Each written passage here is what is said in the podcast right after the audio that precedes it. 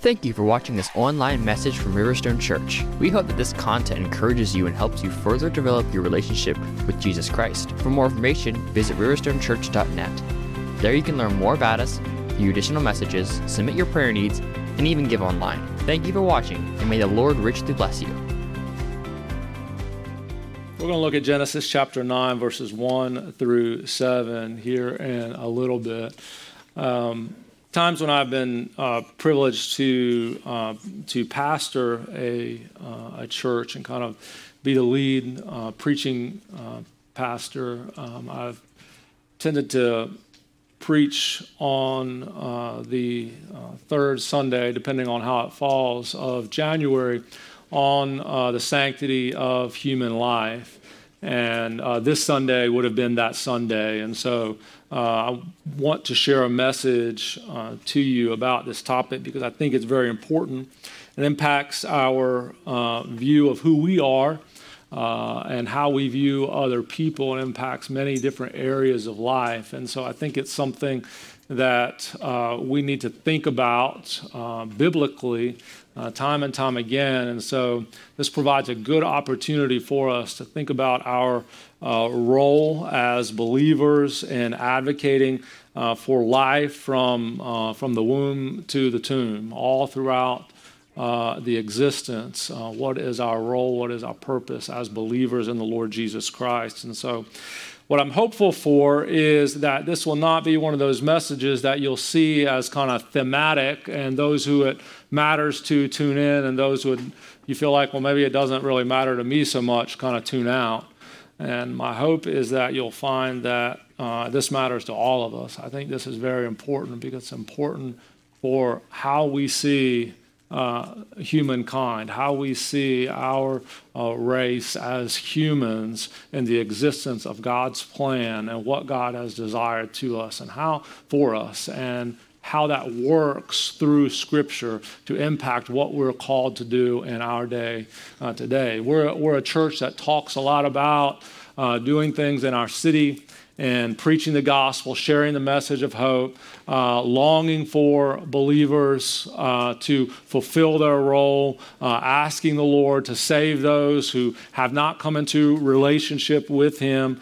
And uh, why do we do those things? Why, why are we doing those things? Why are we trying to see people who are on their way to hell find the Lord Jesus Christ and be snatched from that kingdom of darkness and brought into the kingdom of light? Why are we a people that is desirous for that to happen? And I think it all comes back to really uh, why we were created uh, and in whose image we were created. And so it's important for us to think about that and reflect uh, on that. And so that's what I would like us to do today. If you'll stand with me as we read together the word of the Lord in Genesis chapter 9. This is just after the flood has subsided in the days of Noah. And uh, they have come out of uh, the ark. And in verse 9, um, chapter 9, verse 1, the word of the Lord says, And God blessed Noah and his sons and said to them, Be fruitful and multiply and fill the earth. The fear of you and the terror of you will be on every beast of the earth and on every bird of the sky, with everything that creeps on the ground and all the fish of the sea, into your hand they are given. Every moving thing that is alive shall be food for you. I give all to you as I, as I gave the green plant. Only you shall not eat flesh with its life, that is, its blood. Surely I will require your lifeblood. From every beast I will require it. And every man from every man's brother I will require the life of man. Whoever sheds man's blood, by man his blood shall be shed, for the, in the image of God he made them. As for you, be fruitful and multiply, populate the earth abundantly and multiply in it. Heavenly Father, we thank you for the public reading of Scripture. We thank you for the opportunity that we have to come together and to be in a place, Lord, where we can hear your word. And Lord, we pray today in this moment that you will give the understanding. God, that you will speak to us. Lord, I pray that you will use me as a vessel, not my own personal thoughts, not my own personal ideas, Lord. the ones that come from you. God, we ask you that earnestly, Lord.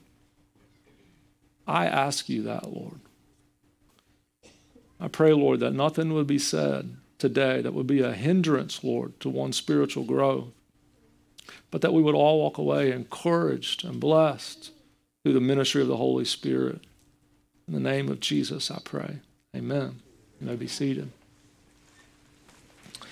So, again, the, the, the context of this passage is uh, Noah has uh, just uh, gotten off the ark. Noah is a man who I admire greatly. Just kind of imagine what went on uh, during that time period. Uh, I fully believe in, uh, in a literal flood that impacted uh, the earth, that uh, Noah was in the ark with these animals. And just imagine what was going on with this dear brother. over and over again in the ark, managing a boatload full of animals and your family being cooped up together. You know, we can't take it four or five days in a snowstorm. uh, we think about Noah, and uh, he, he really was uh, a man to be admired. And here in this passage, God is telling him what to do and how to start this kind of new community. So we had the population kind of from Adam and Eve increases out and then collapses uh, at uh, the flood, and we have Noah and his family, and that's it. And so now they are tasked with repopulating uh, the earth, essentially a renovated earth uh, from uh, the flood. And what God speaks to him in these first few moments about the importance of protecting human life because we are created in the image of God. In verse 7, that's exactly what is communicated. We have to protect life because we are created in the image of God. Now, some, before we kind of jump out into the meat of the message this morning, I, I do want to say that uh, I am not uh, preaching nor advocating a prohibition um, against uh, capital punishment, um, because I think this scripture actually speaks to that that the Bible allows for the laws of man to execute justice on unrighteousness. Um, we're not going to dive fully into that today, but I, I don't believe of those who say that capital punishment is wrong theologically. I believe it is allowed by Scripture, and we can talk more about that at another time. But we are going to talk about the preciousness of life, particularly innocent life and when innocent blood is, has been uh, shed. And so tomorrow uh, is actually Sanctity of Human Life uh, Sunday. There was a proclamation issued by um, President Reagan back in the 80s that designated this Sunday as uh, the sanctity of human life. And so we have to ask ourselves why is human life sacred? And verse 7 tells us, and Genesis chapter 1 also tells us human life is sacred because we are created in the image of God. That when God created us, humans are the highest and best of the created order that God created us uh, as the highest and crowning achievement of His creation. This is why we are different. This is why we are made in His image. And it doesn't mean the image of God, as in God being a physical man with hands and fingers and, and toes. God is not a body, uh, does not have a body like that, we understand from Scripture. But God is a spirit who has a moral nature, and we are created in the spiritual and moral image of God. That is how we are created in the spiritual and moral image of God. Now, if you were going to uh, try to overtake someone or attack someone, what would you try to go after first? You would try to go after what is most important to them, right? You would try to uh, infiltrate or take away or destroy or something to what is most important. If you follow world events lately, you have maybe heard in the news about uh, Russia uh, threatening to invade the Ukraine. Now, a little political lesson here that you may or may not know, but Ukraine is a member of NATO. NATO is the uh, North Atlantic uh, Tra- Treaty Organization, North Atlantic Treaty Organization. And the countries that are part of NATO are pledged to help defend one another. And so Ukraine is part of NATO. And so, with Russia threatening to invade Ukraine, NATO says, we're going to come alongside and we're going to push back against this threat against the Ukraine. And so it's a group of several countries, including the United States, that says we're, we're going to do something if Russia invades. Now, is there political will to do certain things? I don't know. But they say do something. Right now, I was listening to uh, The World and Everything in It. If you don't listen to that podcast, it's a great podcast to listen to uh, for your news. It's from a Christian perspective. Uh, you will not be disappointed.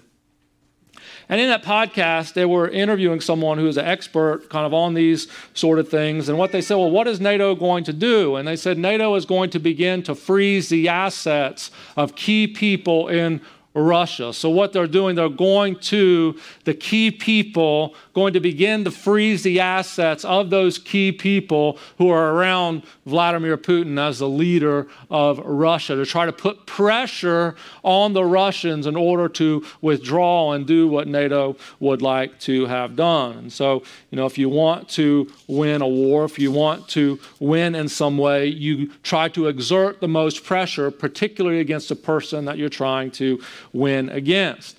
And so Satan has been doing the same thing. He's been waging a war against humans, people, from the beginning of our existence because he hates the Lord, he hates God, and wants to destroy and pervert everything that God has said is good.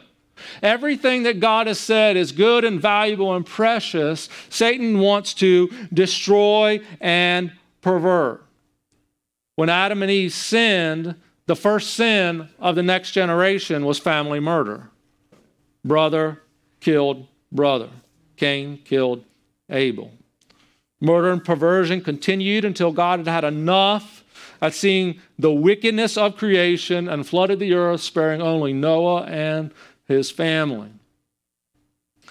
And when you look at verse 7 of Genesis 9, it's essentially a restatement of Genesis 1:27 with one noted absence. So in the beginning, in Genesis 1:27, God speaks and he gives the commands, be fruitful and multiply, populate the earth abundantly and multiply. Essentially that 9:7 echoes Genesis 1:27 with one noted absence.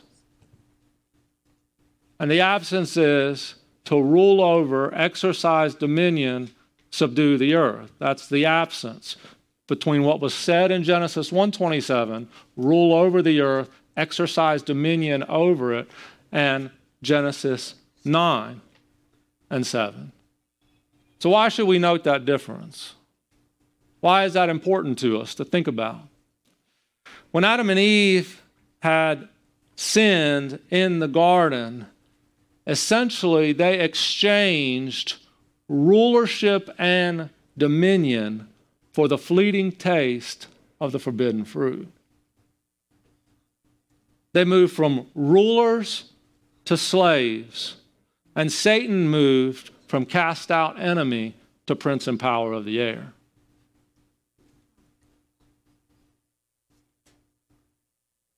It was an exchange that took place from what God had originally intended.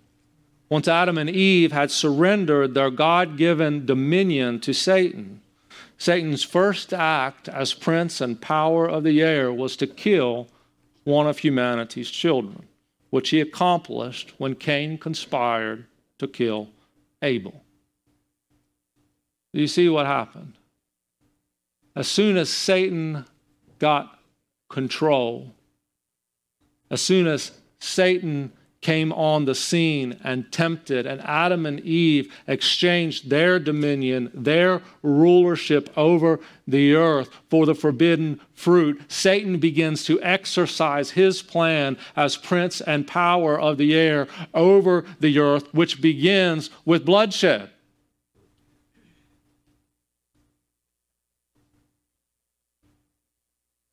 So, from Adam and to Eve, Adam and Eve to Noah, there was murder and bloodshed. And from Noah to Christ, there continued to be murder and bloodshed. Satan's war is against the image of God. When Christ was born, like Adam and Eve, he comes to the earth innocent, guilty of no crimes, no sin. As his ministry to humanity is launched in his 30th year, he also, like Adam and Eve, experienced the same temptation by Satan, what they experienced at the dawn of creation. And the same tactic was really used there. Did God really say? And Jesus combats each temptation with the power of God's word, repeating, quoting from the scriptures at every temptation. At Jesus' death, once again, blood was shed, but this time it was completely innocent blood, God's blood, splattered on the earth. Think about that for a moment. Reflect on what it means for God's blood to be splattered upon the earth. It's reminiscent of Moses' sprinkling of the blood on the Israelites at the inauguration of God's covenant with them. Jesus' blood brought a new and better covenant he defeated the prince and power of the air, and as the God man, he reclaimed the dominion that was originally humankind. He's now the rightful ruler who is in heaven, interceding for us here as we await his coming to fully set things right again. Just like it took time for the full effects of Adam and Eve given in to Satan's temptation to be realized, so too Jesus' vanquishing of the enemy takes time to realize. For those of us who are believers in our spirit, we know that we have been set free, yet in our bodies we groan with the rest of creation for the fullness of God's plan to be realized.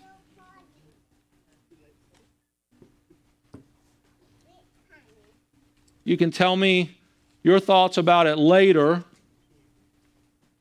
but this is why I think COVID is satanic in its origin. It seeks to kill the image bearers of God. It's a pestilence and a disease that has come upon the earth. We know that disease and sickness came as a result of sin, so ultimately it certainly is from Satan, but I also believe it is a tool of Satan, and we can debate the philosophical and theological notions of that. But what I am trying to communicate is that Satan's goal is to destroy God's image on the earth, to destroy God's church, to destroy people who will give God glory in which he is enthroned upon on the earth. Satan destroys the image of God through war. He destroys it through abortion. He destroys it through racism. He destroys it through sickness. Any number of ways we can say Satan doesn't care as long as he is producing death and destruction. God said to Noah, when someone takes a life unjustly, their life shall be required as judgment. When Cain killed Abel, God said, It was Abel's blood that cried to God from the earth for justice. The blood of Abel that was spilled on the earth by his brother, Abel was innocent, not sinless, but innocent. His blood was spilled on the earth and the Bible says it cried out to God for justice. We think about this in respect to injustice in our day. We ought not be surprised at what we see in our culture because innocent blood cries out for justice.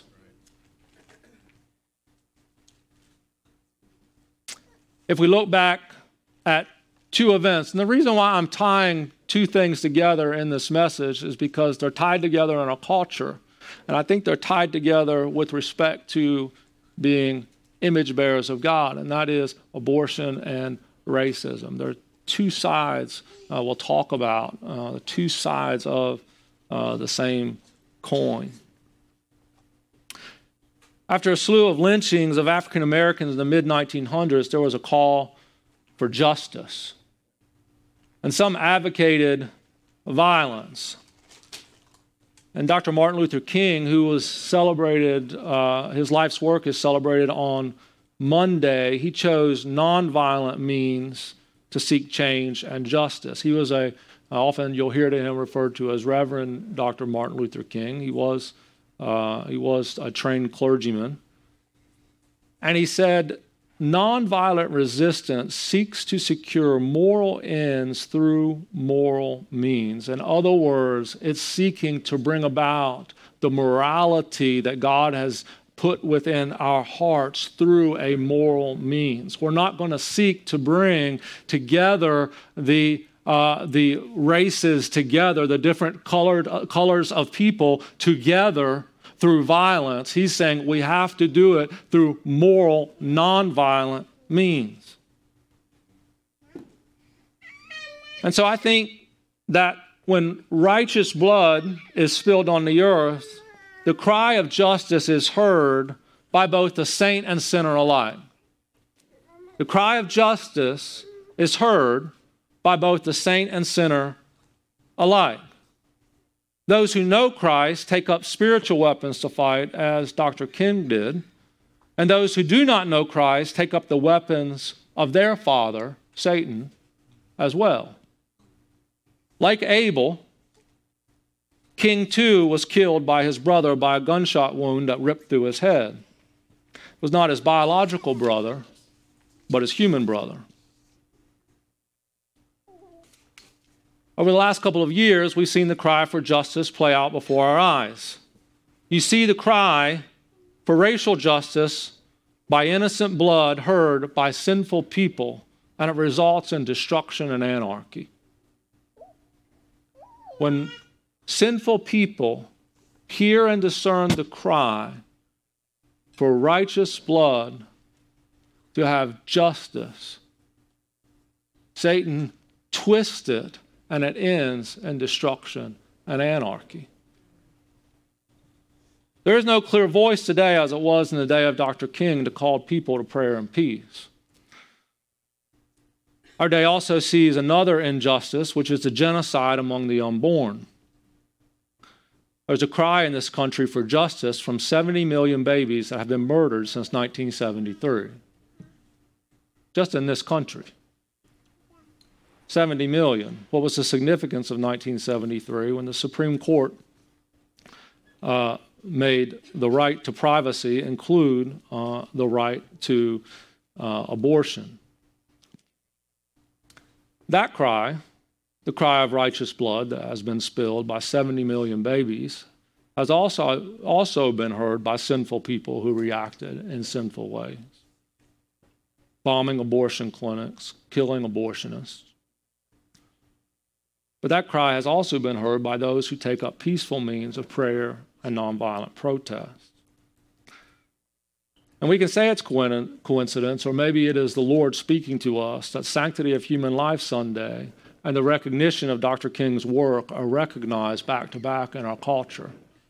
One on Sunday, one on Monday. Alveda King, Dr. King's niece, states this Abortion and racism are evil twins born of the same lie. Where racism now hides its face in public, abortion is accomplishing the goals of which racism only once dreamed. Together, abortionists are destroying humanity at large and the black community in particular. The fact of the matter is that from the beginning, Satan has used murder as a device of choice He's used murder as a device of choice. He ultimately doesn't care what color doesn't care what age, born or unborn, it doesn't matter. His intent is to divide people and hide what is really happening, which is a spiritual battle to usurp the role and reign of Jesus Christ.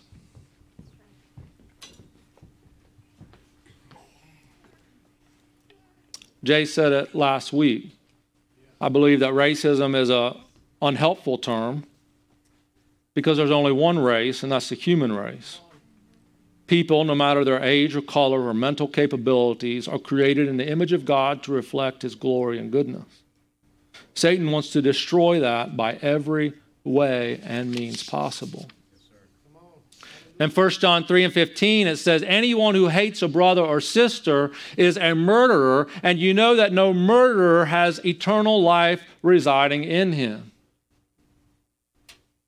Even hate without bodily violence is seen in God's eyes as murder because the hater hates God's image bearer.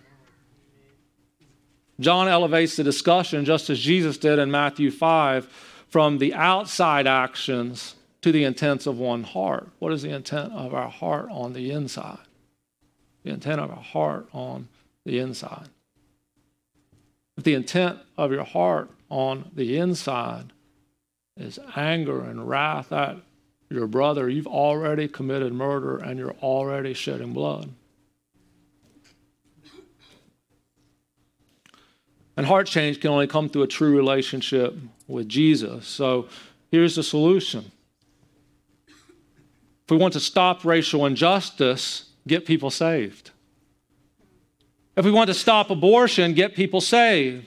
If we want to stop unjust violence, get people saved. And so that brings us back around to the point of why we exist and why we gather together as a people in community and why the leaders of the church are asking us to pray and seek the Lord for our city is because we want to see the image of God created in its fullness and in its glory in our city to be saved, to be sanctified, to be filled with the Holy Spirit, to be moved upon by God. That people, no matter what color they are, come together and worship God, and He is enthroned on their praises. This is what the scripture speaks to us about. We've been fasting, we've been praying, we've been seeking the Lord, and we're towards what end we have to ask ourselves. We're fighting a spiritual battle that has raged on since Adam and Eve. And our enemy is deceptive and he is cunning and he is focused on destroying God's image in the earth. This is why he wants to wreck families and wreck lives because it brings about anger and bitterness. What the Bible says is murder. This is why he wants to pull people away into their own desires, to their own lusts, and to their own things, because Satan is a murderer and the father of lies from the beginning.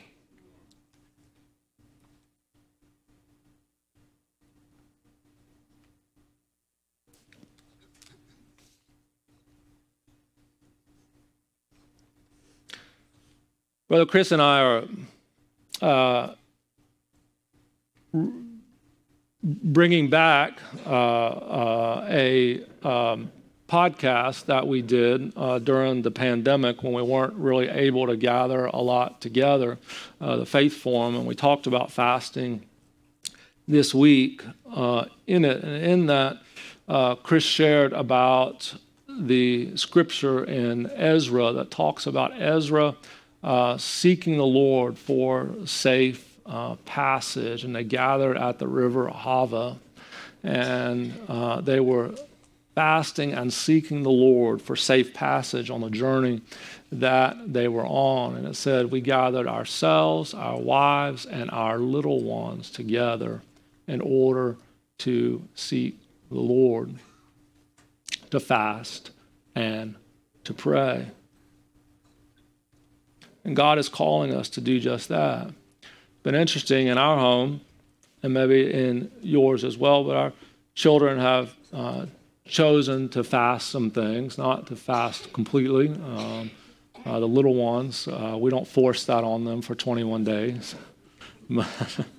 uh, to uh, fast a few things. And some of them have said, well, we'll fast uh, sugar or we'll fast sweets or those kind of things. And they take it seriously. They're learning, beginning to develop in the children the habits of grace so that when they are older, they will begin. I know other children of other families that are doing the same thing, and it's been a beautiful thing for us, our wives, and our little ones to seek the Lord together. When we fast and when we pray, we seek the Lord and we're taking up the spiritual weapons to fight against injustice in our world because the injustice ultimately is an attack against our God. It's an attack against his image. It's an attack against his image bearers. And as we pick up those spiritual weapons and fight the spiritual battle for the glory of the king, we have the firm assurance that Satan will not be successful if we tune out the talking heads and we discern what God is calling his people to pray and to seek him for, we will, will realize the beauty of what God is calling us to. Andrew Murray, in his book, The Ministry of Intercession, he's an older saint who's passed on, is with the Lord. He had some great works on prayer. If you're interested in developing your prayer life, uh, Andrew Murray is someone that uh, you'll want uh, to read, but he has a book called The Ministry of Intercession. And he talks about how there are some things that will not happen without the prayer of God's people. I understand that there is a relationship between the sovereignty and grace of God and the free will that we have to exercise and to seek God for things. I understand that there is a relationship between that, that God is sovereign and God is going to do what God is going to do. But if we resign ourselves in prayer and we simply uh, say that, well, I'm going to pray, but I don't really have to pray that hard, and I don't really have to pray that long, and I don't really have to pray that earnestly because God's going to do what God's going to do anyway. It really absconds us from any responsibility of following the commands of the Lord to seek Him through prayer. And we become lethargic when we don't think it really matters if God is going to answer our prayers or not. Or then we try to pray and the prayers get answered in some other way, and we try to explain that in some sort of super spiritual way when what we were praying for never happened because we were never earnest in our prayers to begin with. And I could put a mirror right here and preach it to the person I'm looking at. But I do believe there's a place that you and I can get to and you and I can live in by practicing the spiritual disciplines where our heart prays and we're seeking after God and we're earnest in our prayers and we actually see the change that the Bible talks about. We ought to see that the disciples saw when they were filled with the Spirit and walking the streets of Jerusalem and their shadows fell on people and they were healed and there were thousands that were coming to see the Lord daily because of what was going on. Is that just Bible fluff or is that reality? These were people who had spent time with the Lord. And I believe as I read the scriptures and I'm seeking after God and I'm trying to understand what God wants us to do as a people, that God is calling us to be a people who pray and believe what is going to happen will come to pass. I believe that as we pray and we hear with righteous ears the injustice of spilled blood in our day, that we will pray and seek the Lord and ask Him for resolution, and there can be resolution. And yes, there can be resolution in Charlottesville, Virginia. Are we resigned to what things currently are? That this is the way it has always been, and this is the way it will always be.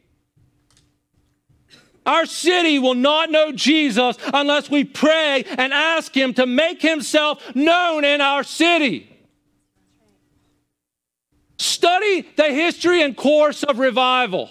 Study the history and course of spiritual outpourings. And what you will find over and over and over again is that it's a few people who begin to pray who believe that there is nothing else that can satisfy what is going on unless God intervenes and our passion is so so focused towards the Lord and God begins to answer in power and in might. No, we can just sit back and say, well, God was going to do it anyway. They really didn't have to exert that prayer. But every single movement throughout Christian history where there has been an outpouring and a fire has started by people on their knees interceding for God to bring a change. I'm not against holding up signs. I'm not against doing all those things. I'm not against any of those things. I think those are all well and good. I'm for writing your congressmen, writing your senators, calling the government. I'm for all those things. I'm for raising up leaders in this church that have become wonderful politicians who will stand firm in the grace of the Lord Jesus Christ. But it is not going to change by laws. It is not going to change by litigation. It is not going to change by Supreme Supreme Court decision. Things will change when the church is effective on its knees in prayer, seeking after God. And what we say with our lips that we're longing for becomes the reality of our hearts, and nothing else will satisfy us until it comes to pass. A few weeks ago, we talked about Anna and Simeon. What was Anna and Simeon's heart's desire? Anna and Simeon's heart's desire was that they would see the Messiah. And I'm not going to pass from the face of the earth until my eyes have seen the Messiah.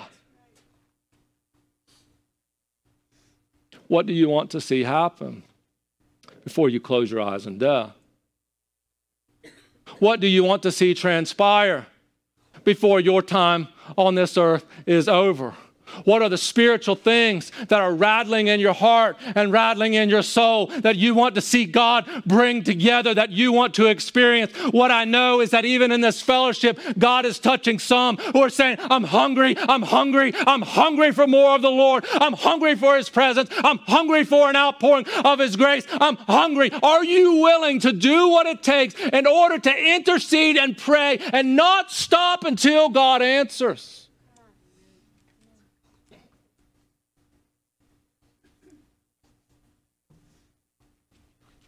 Sometimes I think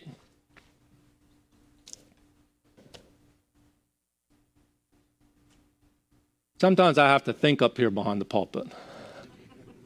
I have to think if what's in here should come out here. and so I need the grace of the Holy Spirit. Sometimes personally I think, are we are we, are we, trying, to, are we trying to do too many things? Are we trying to, are, are we just trying to go out in so many areas? East High, uh, Crozet, uh, here, some of the missions things we're hopeful to do. Are we just, is it just too much for too few?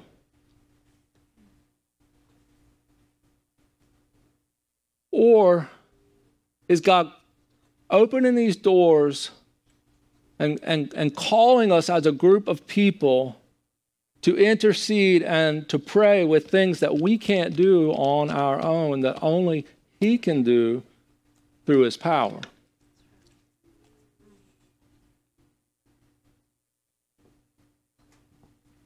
We all should give heartily and joyfully as unto the Lord with our, with our money. What this brother and sister talked about to us today. We ought to, we ought to give joyfully. If you're not joyful when you're giving, don't do it here. Please don't. Please don't. If you're happy to give, give it joyfully as unto the Lord.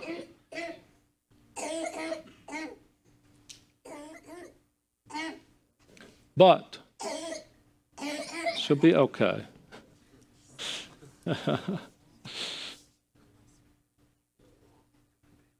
But your money will not make it happen. Your money will not make these things that we're praying about happen. Your money will not grow a church in Hollymead. Your money will not grow a church on East High. Your money will not help a church expand in Crozet. Your money will not do those things. It will not. We should give out of a heart of love for the Lord. And because Scripture calls us to do that as a fellowship, to sow into this body here, yes, I believe in all that. I do believe in all of that. But none of the things we're doing will not happen without the sincere, earnest, and focused prayers of this body of believers who are here. Do we see it? Do we believe it? Do we see a church here in Hollymead? Do we see a church at East High that is growing and ministering in that inner city, that is bringing people from the wealthy neighborhoods and the poor neighborhoods, from the commercial districts and the residential districts, young and old, all different races, colors, whatever you want to say. God is bringing them all together to worship Him. Do we believe in something out in Western Albemarle, or do we just say, oh, that area is way too hard? Not going to go there. Others have tried and failed. This is where we must seek the heart of the Lord. Righteous blood cries out to us to seek resolution to injustice. And the way resolution to injustice comes is by people coming to Jesus, their heart being transformed, their minds being renewed through the washing of the water of the Word and thinking differently about who they are and who others are. This is why this is a gospel mission, what I'm sharing with you this evening. And so I'm going to call us to a time of prayer, call us to a time of intercession. We'll spend a few moments here together praying and seeking the Lord for our city. And what I'm going to ask you to do is pray and believe that God will act. Pray and believe. Get in your mind what you see in this congregation. What do you see happening? What do you see God doing and God bringing about? What do you see at East High? What do you see in Crozet? Pray and ask God and intercede and believe that what you are interceding for is from the heart of God and what He wants to come to pass. We must believe that He will make Himself known in our city. We can pray and believe that the three abortion clinics in this city will be shut down, not through laws, although that is okay. But what if they shut down because nobody went to them? What if they shut down because nobody would come? Because people's hearts were so caught up to the Lord that they loved Him with all their heart, mind, soul, and strength. And they saw that conception of a child, no matter what the circumstances of the conception were, but they saw the conception of the child as being an image bearer of God. And one more image bearer is a good thing.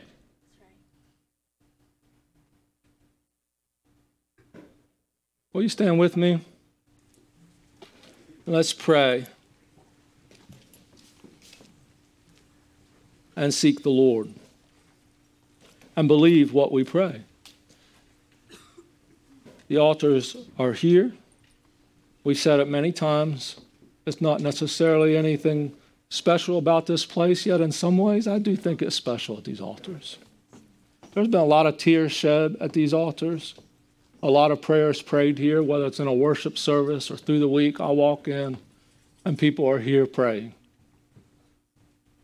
And so I think it is a special place, but you don't have to come forward if you don't feel led to do that. But I want to invite and open the altars to come and to pray and intercede that we will believe and we will see a change to these injustices that we see in our city. That God would touch our heart, that we would not let go until it changes.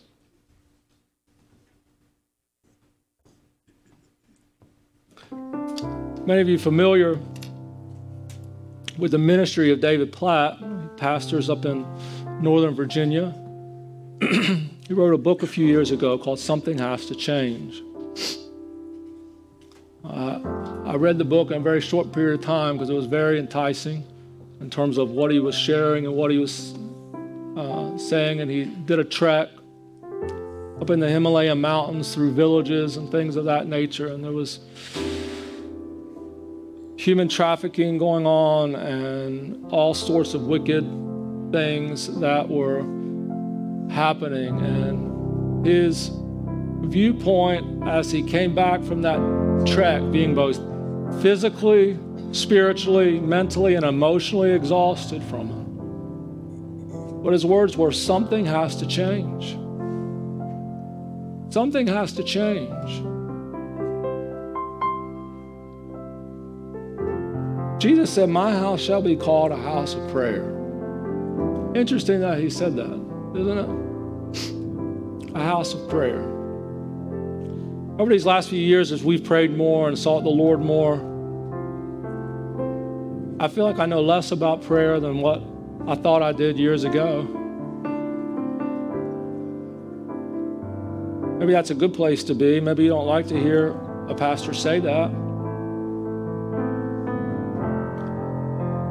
But I know this I'm hungry for more of the Lord. And the groans and cries of my heart, He's got to interpret it some way. But the existence that we're in, the place that we're in, the place our culture and society is in, something has to change. And it has to change through the church, through God's people. If we really believe, if we, if we really believe this, and that's a question we need to ask. If we really believe what it says, then we ought to really do what it calls us to do. And so let's spend some time together this evening praying and seeking Him,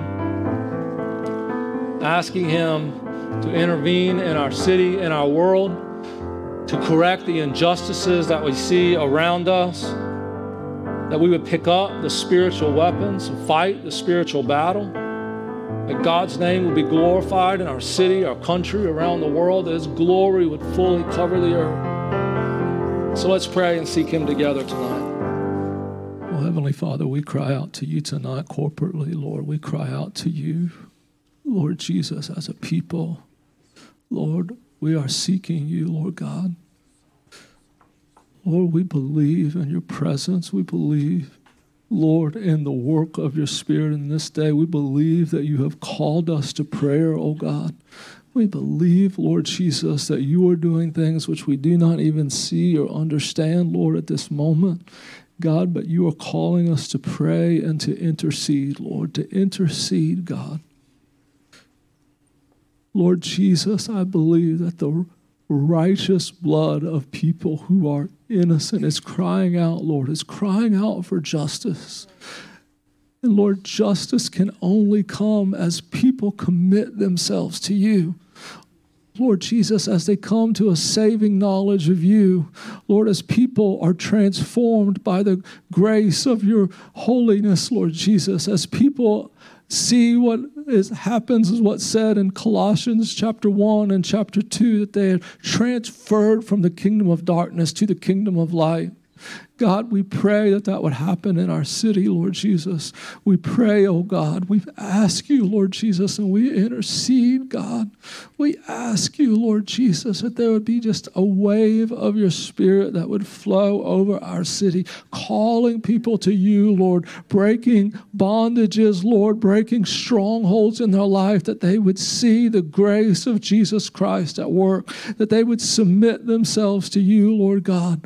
Jesus, we pray pray that for our city. We pray, God, for our church, Lord, that we would become a church of intercessors, not one or two intercessors, not three or four intercessors, oh Lord, but that we would be a church of intercessors, God, that seeks to see change, Lord, in our city, Lord, in our community, Lord, in our country, around the world, oh God, that this would be a place of prayer and intercession for your glory, that there would be transformation that happens, Lord, because of the prayers of the saints in this place, oh God. Lord, just as in the Old Testament, Lord, and they would cry out and pray, Lord, and you would turn your uh, ears towards them, oh God. You would turn your face back toward Jerusalem. We pray, oh God, turn your face back toward your church. Turn your face, oh God, back towards your people, oh Lord. Help us to walk in the power with which they walked in the first century church, Lord.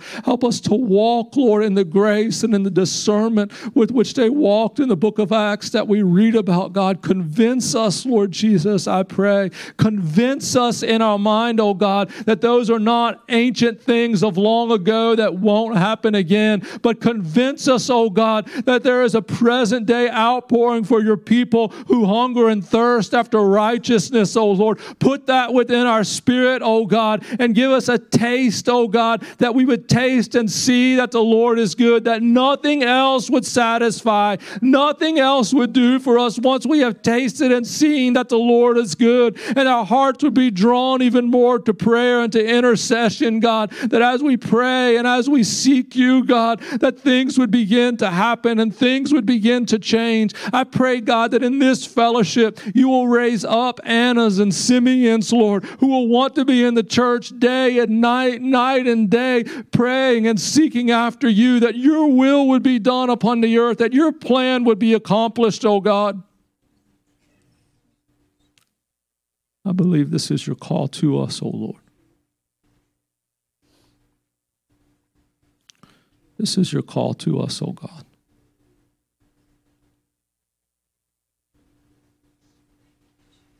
Think of the children just in a five or ten mile radius of this place.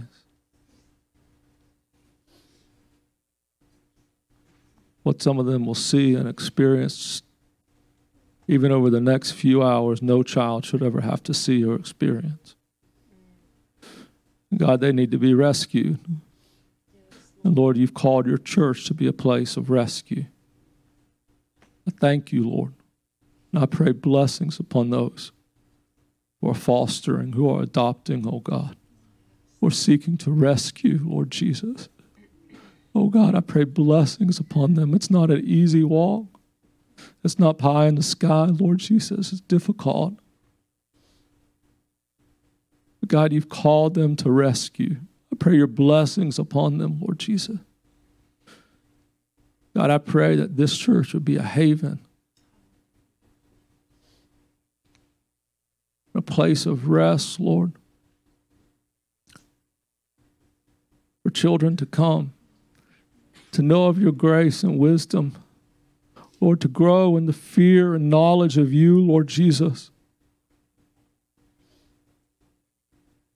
I pray, God, that those who are part of this church, Lord, they go about the work, they go about the responsibilities, that the people they encounter will not just be seen as a waiter at the table or a cashier in the store or an employee or a boss. But as we as we look at people, the lens through which we look, the glasses that we would put on would have a, a sign over every person's head that says image bearer of God, image bearer of God. And when that person acts out or is angry or says something that they ought not, we see that person is an image bearer of God and they're they're reflecting the anger and the bitterness that's in the culture because injustice that has been that has been done. The heart is full of sin and bitterness and they need jesus. We would have compassion not anger love and not bitterness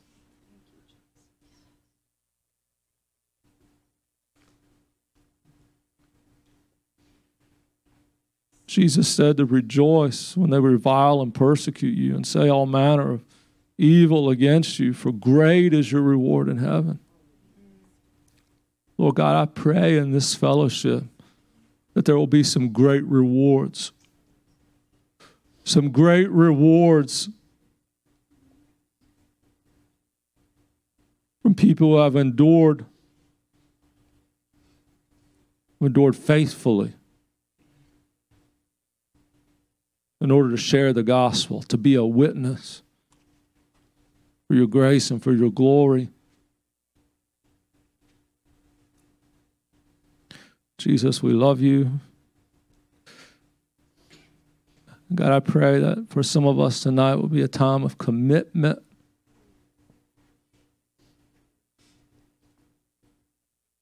For what the next season of life needs to be for us a season of intercession to see breakthrough, a season of intercession to see God's power and God's might on display, that a world in turmoil would come to know Jesus, that a city in chaos would come to know Jesus. That people who don't know their right hand from their left hand would come to know Jesus.